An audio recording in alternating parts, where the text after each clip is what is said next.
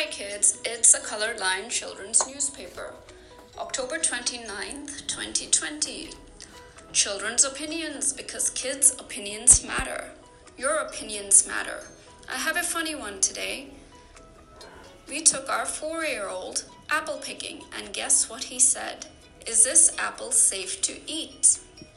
Is this apple safe to eat? Because it's not from the supermarket. It is growing on a tree. It's growing on a tree and it's not from the supermarket. Is it safe to eat? How many city kids can relate? How many country kids are laughing and laughing and laughing? I hear a giggle there. So send us your opinions. Send us your opinions for next week because your opinions matter.